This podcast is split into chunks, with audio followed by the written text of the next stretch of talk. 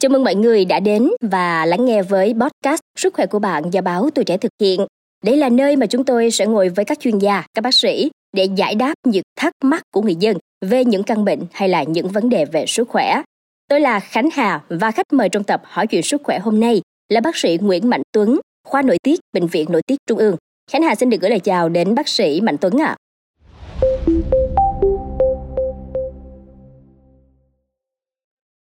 Đái tháo đường hay còn được biết đến là tiểu đường là một trong những căn bệnh rất là phổ biến ngày nay.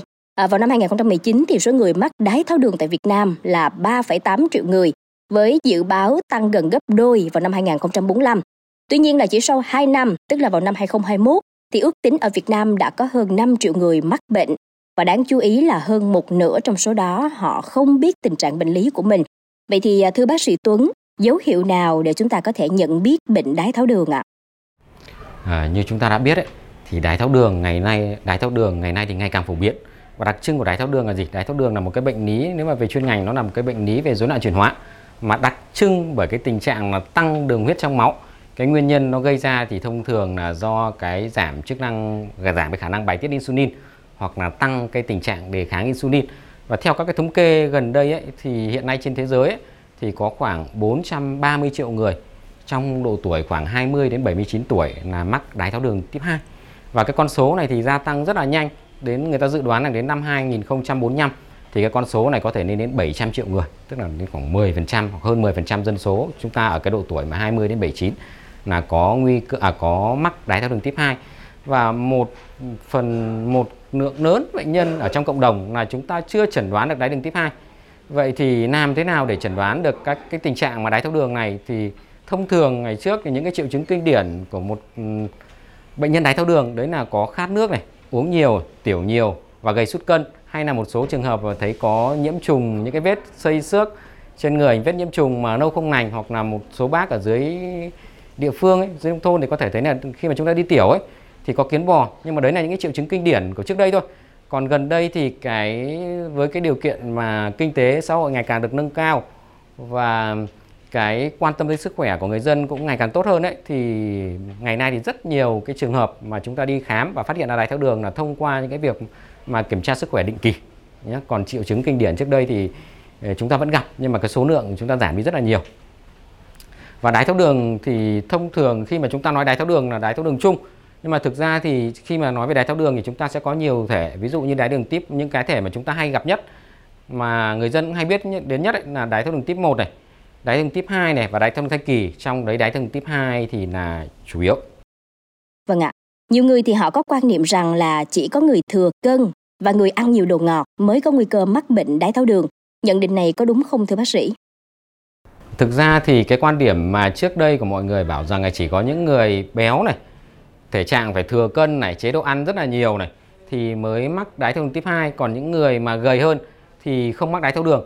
Thì điều này có một phần đúng và cũng có một phần sai. Tức là thực ra thì như vừa nãy mình trao đổi ấy, tức là đái tháo đường là xảy ra khi mà cái tuyến tụy giảm khả năng bài tiết insulin hoặc là cơ thể tăng đề kháng với insulin.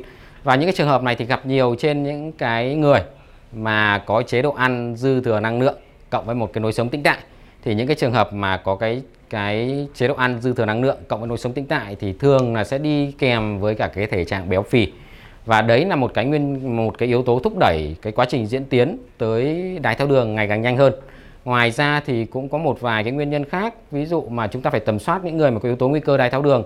Ví dụ những người mà trung niên trở lên ví dụ trên 45 tuổi hoặc là ngoài cái yếu tố béo phì ra nhé thì còn ví dụ trên 4 năm tuổi thì chúng ta cũng nên tầm soát đái tháo đường.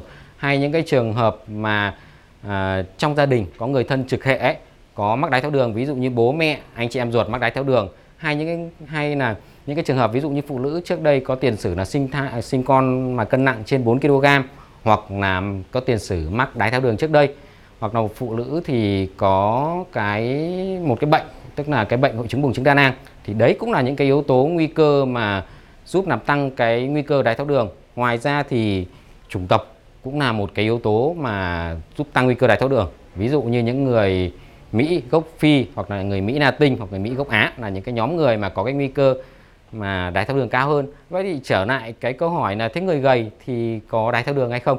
người gầy thì câu trả lời là người gầy có đái tháo đường nhưng mà cái tỷ lệ người gầy mà mắc đái tháo đường thì tất nhiên là sẽ thấp hơn so với những người mà có thể trạng thừa cân và béo phì nhưng không phải là người gầy không mắc đái tháo đường nhé. Dạ vâng. À, vậy thì bác sĩ có thể cho biết những biến chứng của bệnh đái tháo đường và những biến chứng này có ảnh hưởng gì đến đời sống sinh hoạt của người bệnh không ạ?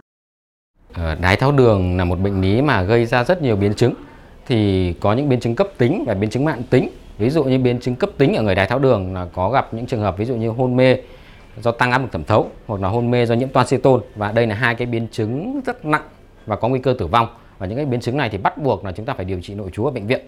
Ngoài ra thì khi mà đái tháo đường lâu năm thì chúng ta, hoặc là một vài trường hợp là ngay từ khi chẩn đoán đái tháo đường thì đã xuất hiện những cái biến chứng. Những cái biến chứng này là biến chứng mạng tính. Ví dụ những biến chứng mạch máu nhỏ thì có thể ở mắt đi, xảy ra ở mắt, bệnh nhân thấy các bệnh lý về võng mạc, thấy mờ mắt hơn, thấy đục thủy tinh thể, nặng hơn nữa là mất hoàn toàn thị lực.